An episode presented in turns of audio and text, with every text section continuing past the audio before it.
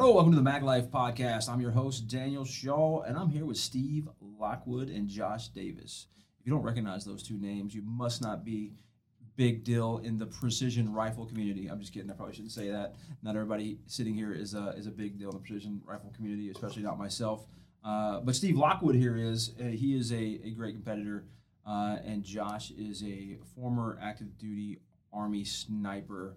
Uh, now he's turned enthusiast, and uh, I just thought they were going to be a great group of people or two people uh, that also work here at GunMag Warehouse. Steve, you're our um, purchasing manager. Purchasing manager is that the correct title? It is the correct title. And, and Josh, yours? Uh, I'm order fulfillment manager. Well, welcome to the show, guys. I'm glad to have you here. Uh, they're in the building all day, every day, but uh, don't usually get to sit down and hang out. Usually working on stuff.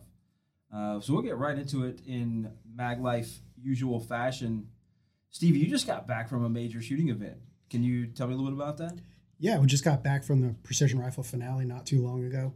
Uh, the finale is accumulation of your top three national level scores, and they take the top 150 shooters to go compete against each other and see where you rank up all in one match. Is this international, or are you one of the top 150 in the states?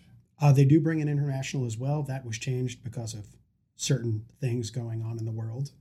Gotcha. certain coughs. Mm. The new cold. The new cold. yeah.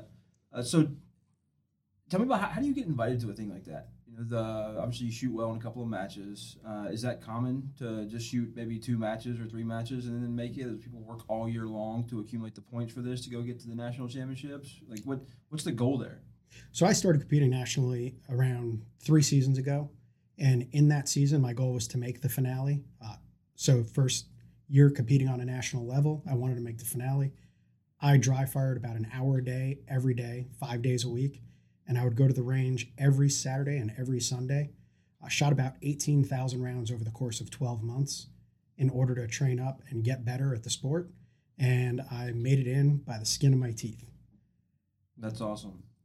Josh, um, how did you you know, get into the scout sniper. You guys, I'm sorry, you corrected me many times. Uh, the Army doesn't refer to them as scout snipers. Um, how did how'd you get into that program? Like, what drew you to that? Uh, so I got pretty lucky there. Um, I joined uh, an airborne infantry battalion uh, coming out of training, and um, I, you know, joined a good platoon, and we had a, a stand-in uh, platoon sergeant. He was an E6 um, and when we got our full time guy in, uh, another E7, they were sending this guy over uh, to head up our battalion sniper section. Um, I was lucky enough that he had taken a liking to me, and uh, he invited me to come try out for uh, the, the reconnaissance platoon. And uh, he assured me that if I got picked up on the tryout, that he would do everything he could to get me over to the sniper section. Uh, so I took a risk and went out and then tried out. took took a week and I was selected, and um, and then he picked me up for for a sniper section, and uh, that was really it. Um, we did a pretty good train up, and then I had my opportunity to go to the schoolhouse down there at Fort Benning, and um, yeah, I mean that was it. I spent the whole rest of my career, uh, my short five year career, doing that. Oh, that's awesome, and obviously you liked it enough to continue to play in that game out here as a civilian. What, what is it that what I'm curious about because like the the long range shooting stuff, the taking your time, doing some math, all the calculations, and trying to get that first round impact. To me, it's not the most exciting form of shooting, but to some people, it's extremely exciting for them. And like that's what I want to figure out. You know, what what's the draw to that for for you guys? Because I know you do other types of shooting as well, but why does that become kind of your main focus of quest for expertise? I guess you could say. Uh, for me personally, I'm sure everyone's different, but um, there's just something about uh, hitting a small, you know, 10 inch target at a thousand yards that puts a smile on your face. Just the level of precision it takes, um, all the different factors that come into consideration, uh, from environmentals to velocity, ballistic coefficient. Um, to me, it's like it's like almost like the culmination of uh, marksmanship uh, at the highest level and you know there's levels that exceed it. You know we got elrs becoming bigger now but um, for your average joe who doesn't want to spend seven dollars every time he pulls the trigger um, prs and, and you know just regular precision shooting is a good way to uh, exercise your fundamentals and learn a whole lot about um, every form of ballistics from internal to external.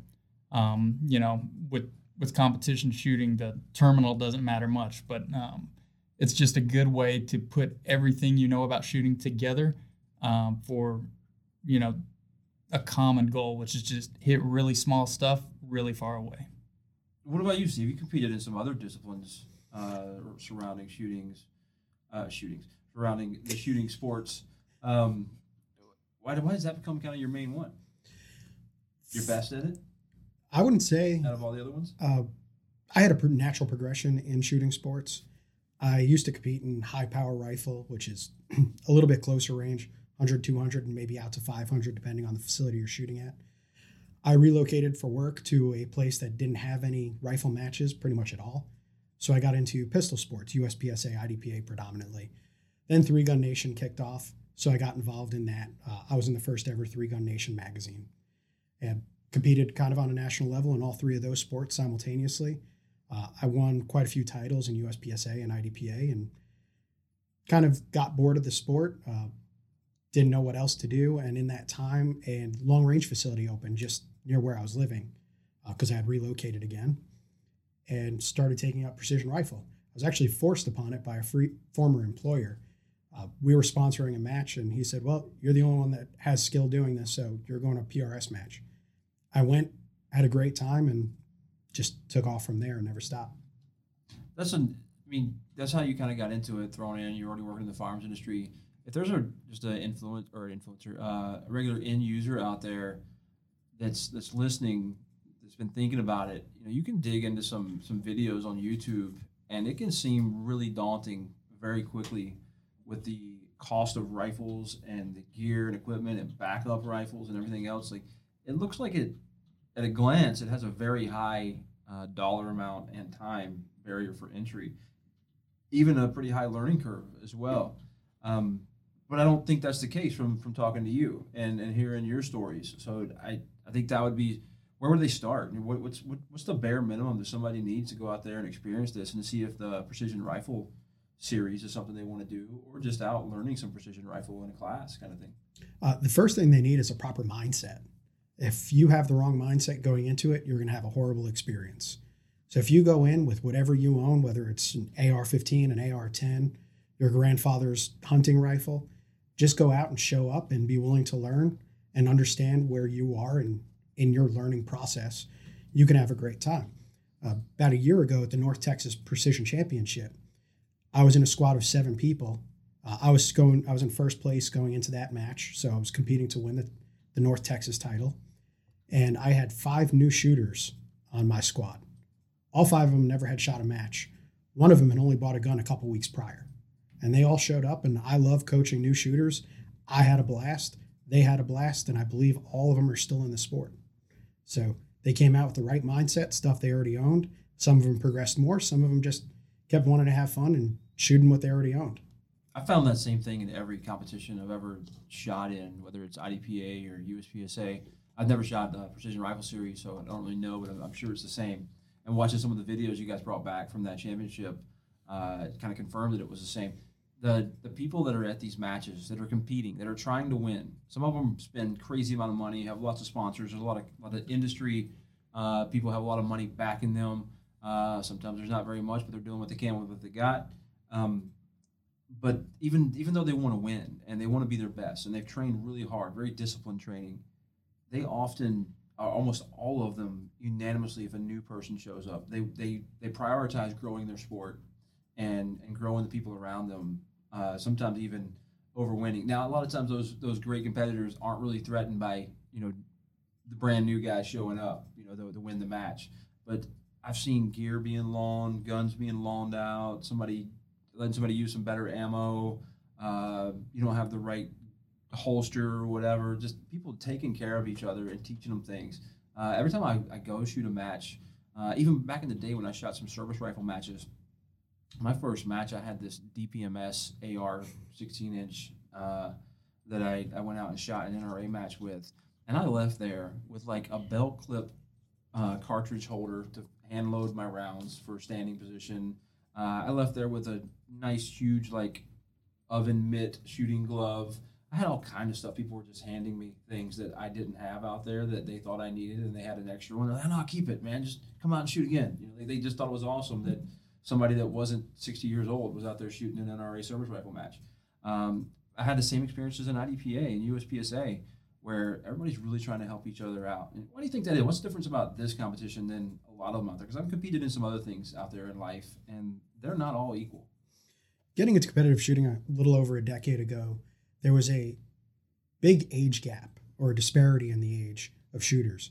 There's the guys uh, who were in their mid 40s, so probably a little bit more established with a family and had some disposable income or discretionary income at the time. And they would bring out their their teenagers, maybe early 20 something year old. But as life progresses, the young 20 something year old starts to go go on and start his own family, go into a career, doesn't have uh, mom and dad's funding anymore for the sport, so they get out of it for a little while. When I got into it, I was in my mid 20s, and there was re- very few people my age group, and the next closest person would be 15, 20 years older than I was. So I think they saw that the young sh- young shooter getting into the sport uh, was ambitious, and they liked that the sport was going to carry on. There's a lot of tradition to it. We talk about the Second Amendment. We all know that we all need everyone in the community and we need the younger generations to continue going forward. And camaraderie is really the only way to do it. And um, just to speak on that too, like I think everyone, uh, especially in the PRS style shooting, NRL, uh, whether it's club, national, whatever you're doing, uh, I think they realize that more participation benefits everybody involved. Um, you know, the more people that are into this, the more companies that are going to come out, the more existing companies are going to roll out better products. They're going to compete. Um, prices are going to get better so that that barrier to entry isn't so high. Um, and then not only that, there's the knowledge that comes with it that there's that many more people out there uh, who are familiar and comfortable and um, trained on how to effectively engage targets at long range. Um, the first match I ever shot, uh, at this time I was a trained Army sniper and I showed up, you know, uh, open minded, like Steve said. And I'll tell you, it's humbling um, to get circles run around you by a dentist.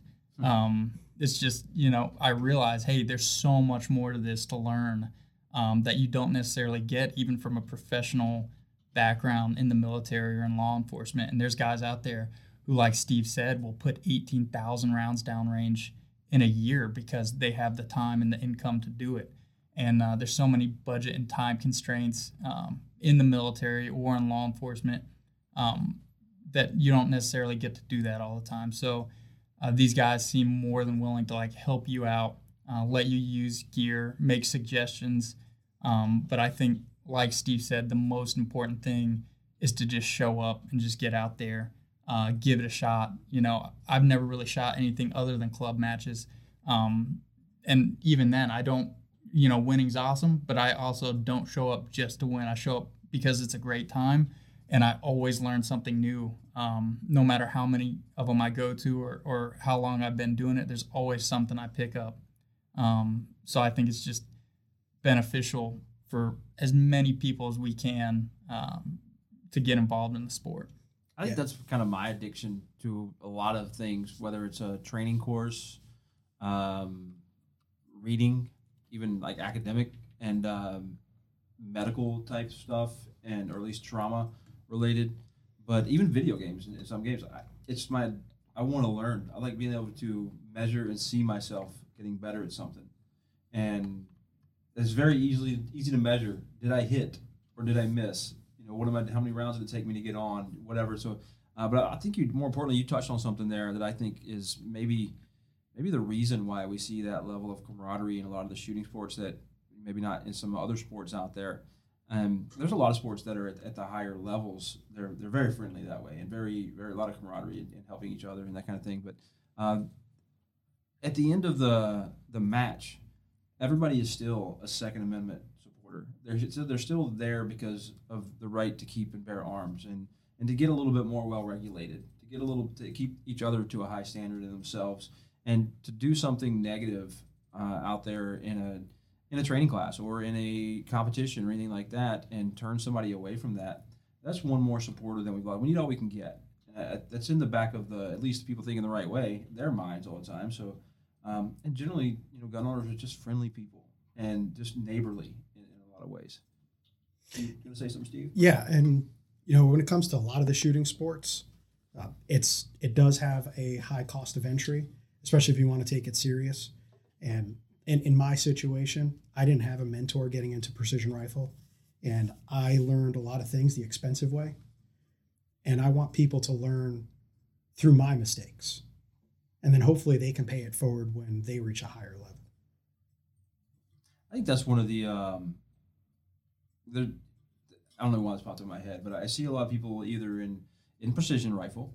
Uh, follow them on Instagram, Facebook, whatever. Um, I see them in a lot of competitors that are shooting, you know, USPSA at the world class level, and it's easy to, to distinguish between your trainer influencers, your comp- competitor influencers, and those kind of popular people in the gun world on the uh, on the gram and all that.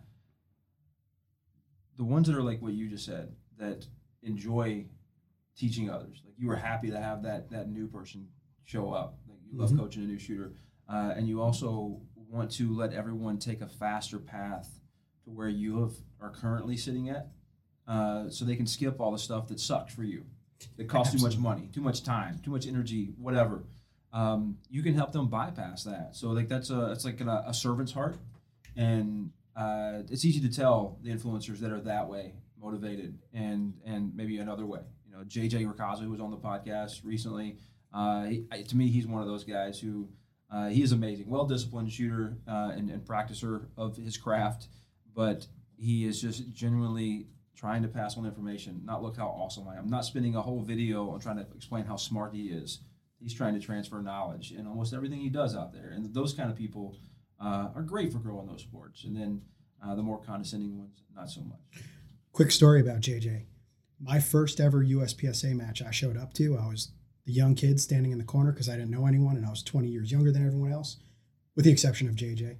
He saw nobody was talking to me and I didn't know what I was doing. I probably looked like a nervous, scared little cat. And he walked over and started a conversation with me because he knew that and he wanted to make sure my first time was a good experience. It's awesome. See, exactly how I, I see JJ. Great dude. Uh, when was your first competition, Josh?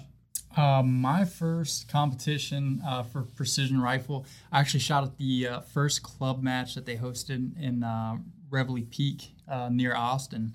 Um, I think uh, I just got back from Afghanistan, so that would have been summer of 2018.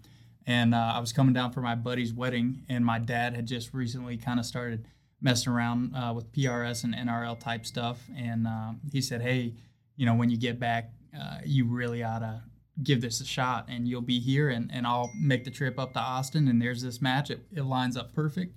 Um, so that's what I did. I, I came out and um, yeah, it was just amazing. It was super fun. Uh, great course of fire, super nice guys. Um, you know, I was in a squad with what I could tell were really experienced guys, and I knew that because every one of them was wearing a jersey with 100 sponsors on it. And, uh, you know, so that's pretty nerve wracking. Uh, but every one of them was just super cool, super humble. Um, every one of them was offering, you know, let me try out their rifle, see what I like, uh, see what I didn't like. And um, it was a great experience. That's all it took for me. Uh, after that, you know, I was stationed in Alaska, so I went back up there and I quickly got involved uh, with the guys up there. And uh, just just with the population of Alaska, everyone who's into this particular sport up there, every one of them knows each other. It's a very tight knit group and uh, they welcomed me in. And um, next thing you know, I was going to every club match that they put on, you know, every month. Um, met some really great people, and um, it's just gone on from there. And I, uh, I, I never shot a precision rifle match, but my first match that I ever shot, I went to, um, I was stationed in Okinawa, and I, I flew to Virginia to uh, for foreign weapons instructor course, and I, I borrowed uh, a concealed carry gun from a friend just to to carry when I'm out. You know, like I'm not gonna be walking around here for three weeks, you know, unarmed. And um, there was a USPSA match that Saturday, and I signed up for it for a revolver with a Smith and Wesson 442 Airweight that holds five shots to shoot a lot of stages that are designed for six shot revolvers. And uh, I reloaded so many times that day, and it, it was so much fun. And no, I could speed. There was no speed loaders around. There was a gun show. Like at some point. I forget the weekend before that. I don't know, but I, I ended up getting some speed strips to hold the little 38 special cartridges, and uh, so I'm reloading with speed strips on a, a five shots, and I, everybody was laughing. I was laughing. We, we were having fun, and uh, I made three friends there that I still talk to on like at least a monthly basis now, and I've never even seen them except for in that one event that day, and uh, there we were. We just had a great time for like four hours that day, running a stupid amount of stages. I don't know how many it was. It was on the Marine Corps base, uh, but man, what a great time! And I went down and I've shot some IDPA and USPSA since, and I do prefer the USPSA PSA a little bit over the IDPA myself, but uh, I'm usually working or doing something uh, not working related on Saturday, and, and shooting competition is a bit work related these days. When it came to the pistol sports, I had a general rule for myself the match had to have more rounds fired than miles I was driving. So IDPA, when it would be a 50 round match, I wasn't going to drive 100 miles to do it. So that's why USPSA was my big one. 200, 300 rounds fired and only driving about an hour, hour and a half for a far match uh, made it a lot more fun and enjoyable. Yeah. And uh, like you said, Dan, you met those good people. You've only ever, you know, seen them in person once in your life. I think with all these different kind of matches, regardless if it's long range or USPSA, uh, IDPA, three gun, two gun, whatever you're doing, um, when it comes down to it, at the very least, you'll you're likely to meet some some good like-minded individuals who um, who you can bond with, share stuff with, share knowledge, um, bounce ideas off each other uh, that you might not otherwise meet in your day-to-day life. If you want to train, if you want to have a range buddy if you want to get better at shooting guns and uh, be a more responsible owner of defensive firearms or for competition, whatever your reason for owning firearms is, there's two places that you can go and make friends with people that are going to teach you things. You're going to be able to help them grow. Uh, you're going to share experiences, not only experiences in, in learning, but gear that you should buy. So and so wasted so much money on X gear and realize it's horrible. So now you don't have to make that same mistake because he's your buddy and he told you that it's garbage and you even got to use it at the range. Having a group of friends to go train with, practice with, uh, is a great thing. And if you want to find a group, because people all the time like I don't tell me they come to classes and tell me they don't have anybody to shoot with. Nobody's ever left a class without having anybody to shoot with afterwards because they make multiple friends there that they can go train with, shoot guns with, go to the range, whatever, just hang out.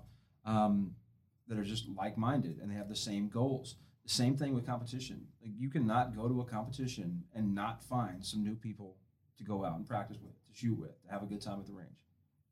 Yeah, yeah, no, I couldn't agree more on that. Um, every time I go shoot, it seems like I, I meet someone else. And uh, like I said, my time up there in Alaska, um, one of the guys that, that I ended up meeting there ended up uh, becoming one of my best friends. And uh, he's a great mentor. Um, to this day, I talk to him almost every single day. Um, and you know it's not all to do with guns. Uh, he gives me a lot of guidance in my professional life um, dealing with personal stuff. Um, so you know guns aside uh, generally like you mentioned earlier the type of people who engage in this sort of activity uh, are just wholesome good uh, salt of the earth type people. Um, so even if even if guns don't end up being uh, a passion of yours um, at the very least it's just good people Steve, what's the bare minimum that somebody needs to go sign up and jump in a precision rifle match to make all this happen? To make new friends, to learn stuff, and have a great day? Uh, just about enough money to enter the match in a Facebook page where you just go on the local clubs page. For example, there's a few here in North Texas. Every state has a, a regional page or regional club page. Go on there and say you want to try it out. You don't have anything. You'd be surprised at how many people throw things at you for you to shoot your match. So if you show up with a match fee and an open mind, you're going to be able to shoot that match.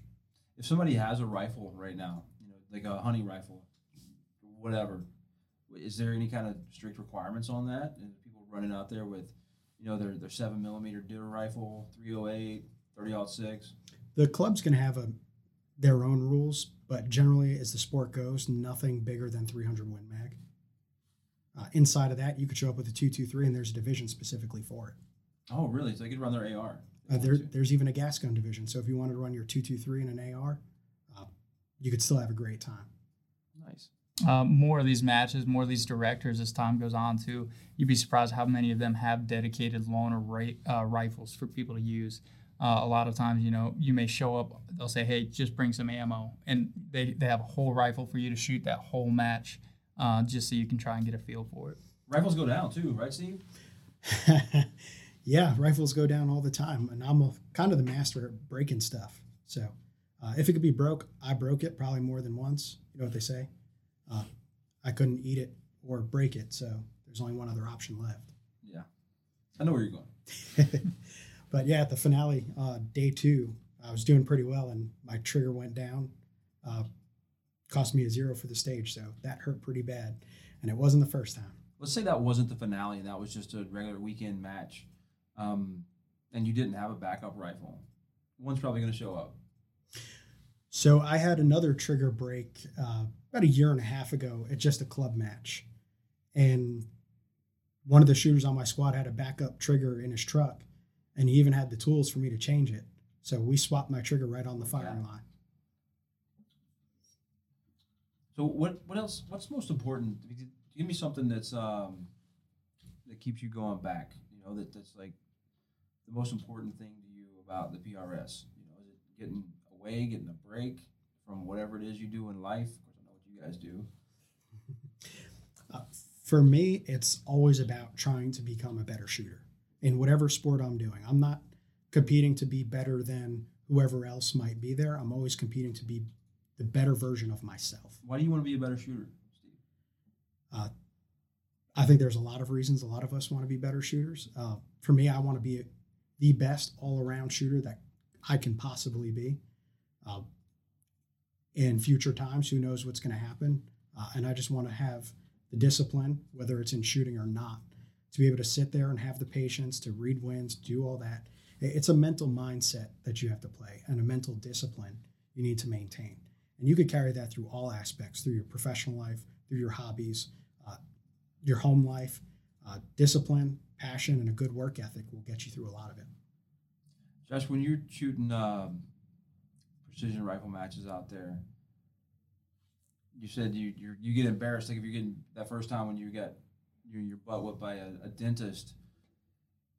There's a, there's a common misconception out there that you have to be a sniper to go compete in the precision rifle series and all that stuff, which I don't think we have to say. Not true at all. Uh, pretty much covered that. But what what did you learn that you were able to take back? Because you were probably a guy at the time. Maybe you had a deployment under your belt. Maybe not. Uh, you had some experience. You had you were trained by our nation's war fighters, the, some of the best scout snipers out there, or scout or snipers. Um, if you went to actually a school trained sniper, got your hog tooth and all that good stuff.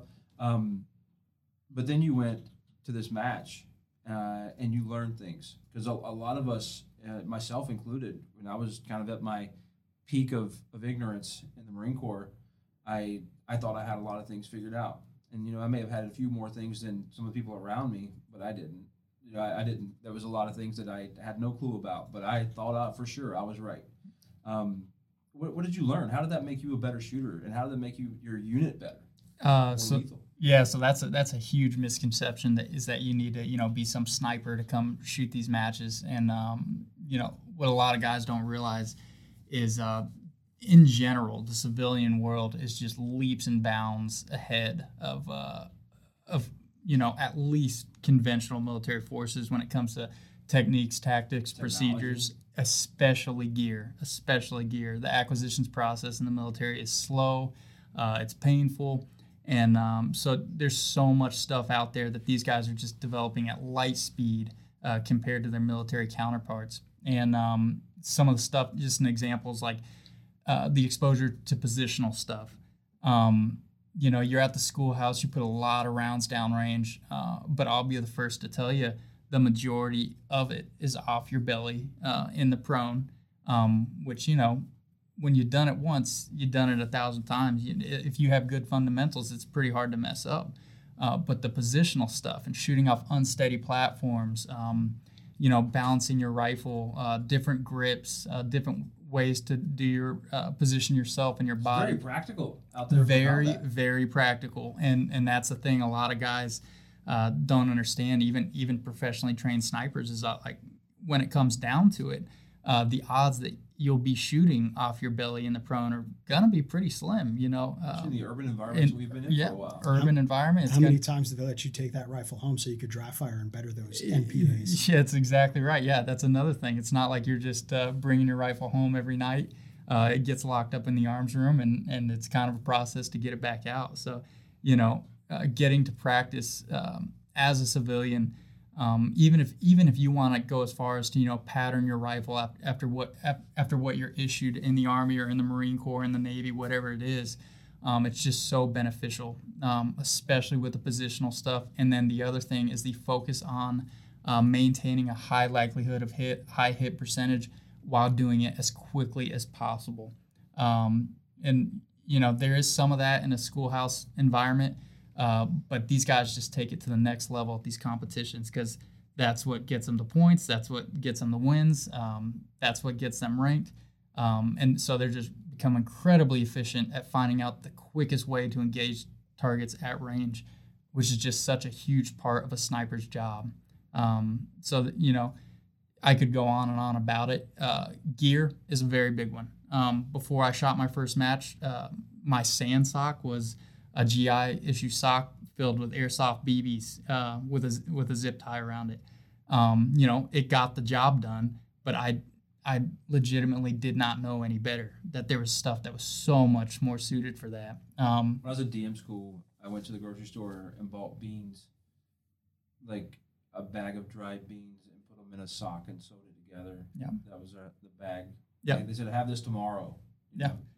Yeah, that's that's like Fieldcraft 101. That's what they teach. It's a cheap. It's it's pretty effective, uh, and if it goes down on you, it's you know not that big of a deal. But um, now there's just so much better stuff out there, and that's the kind of stuff you get exposed to when you when you take a step out of your comfort zone and and uh, go get your butt whooped by a dentist or a mechanic. You see this this type of stuff, and um, it really does worlds um, for you. And I can't tell you how many sniper buddies I had in the army that you know, didn't think it was necessary. You know, they thought they were the, the pinnacle of what a long range shooter should be. And then when I finally did convince them to go, uh, it really opened their eyes and kind of that's great. Kind of pointed out some big flaws. It's kind of my next question. What, what's your your um, if there if there was one thing because I've I've done some things, went to some classes while I was on active duty, and I came back the next week and I was like, I've got to teach my people this. Like, this is a big deal. This is something that I've been missing in, in what I've been teaching them. And I need to get them caught up because this is huge. And I'm an idiot for not knowing it already. Uh, was there anything like that that you thought after diving in a little bit that, man, I immediately got to take this back to my guys? Uh, yeah, I guess the biggest thing um, would be like I'm kind of touched on earlier is a, a much bigger focus on positional stuff. Yeah. So unlike uh, in a military setting, um, in a competition setting, typically in these type of competitions, it's all known distance. So you know one of the harder parts of your job as a military sniper is taken out for you. Um, that leaves the positional stuff, and that was the main thing I took away because um, you know in these competitions, or at least the ones I've done, a prone shot is actually pretty rare. Um, most of it is some weird, awkward position and um, to me, it's so much more realistic uh, as far as what you can expect on a modern battlefield, whether it's in a forest and your loophole, you know, is, you know, for all you know, you could be stacking up boughs on the floor for you to get tall enough to see through a loophole. Um, or it could be the opposite. You could be crouching lower than you normally would, even in the prone. Um, you could have to bend over a, a limb or a branch. Uh, so it's just getting comfortable at uh, identifying the most stable way to take uncomfortable shots. That would be the biggest takeaway I took uh, from these competitions. And as soon as I got back to my section, uh, that was one of the main things I focused on. That's awesome. Steve, drop me a piece of wisdom of, of where people should go check out PRS um, and find it to get started. So PRS has its own website, precisionrifleseries.com. Uh, you're better off finding them on Facebook because most of the big shooters are engaged in the group and they'll answer any questions you have. So you're you know you're getting good knowledge from reputable people because you can research their name. It's not Johnny Smith shoots guns on some forum page that you can see their scores. You could even see their scores, so you can vet the information you're getting, as opposed to a lot of the forums where people hide behind uh, screen names and whatnot, and you can be getting advice that might not work for what you need. Josh, any advice for somebody picking it up? Um, my my main advice would just be just try it. Um, like he said, your easiest access going to be social media. Um, it doesn't quick uh, doesn't take long at all to locate your local groups. Um, you know, get them to uh, accept your your uh, request for invitation in those groups, and then just start asking questions. Uh, before you know it, you'll have an address, uh, a time, and um, the minimum you need to show up with. And uh, I'm sure everyone that shows up will get you taken care of from there as far as gear. Um, but honestly, gear is the last thing you should be concerned about until you do it a time or two. Um, you know, you may have to bring ammo, but outside of that, just show up. Um, if you're curious, uh, find some people, network with them, talk to them, ask all the questions you want, uh, and then just find the time, set it aside, and go do it. Awesome. Josh, thanks for taking the time to sit down with me this afternoon and taking a short break from running the warehouse out there and making sure uh, all of the magazines and firearms accessories that we sell at GunMag Warehouse get shipped out to the responsible armed citizens out there who we need to arm even more as things continue to progress in this country. Uh, and Steve, thanks for what your work that you do in keeping that warehouse full. Guys out there, I just wanted you to meet a couple of our employees here at GunMag Warehouse. Uh, we don't just sell stuff. You know, you guys have been hanging out with me for a long time. You know me. Um, but we have a lot of folks here that are, are not just working a job. They care about the Second Amendment. They care about growing the sports that they're in. Uh, they also care about uh, self defense and uh, helping everybody become a little bit more well regulated out there. And uh, hopefully that gets you prompted to go out there and shoot some PRS or at least some kind of competition. And uh, you get a, to become a better handler of weapons and an all around better shooter like Steve. Uh, until next time, the Mag Life out.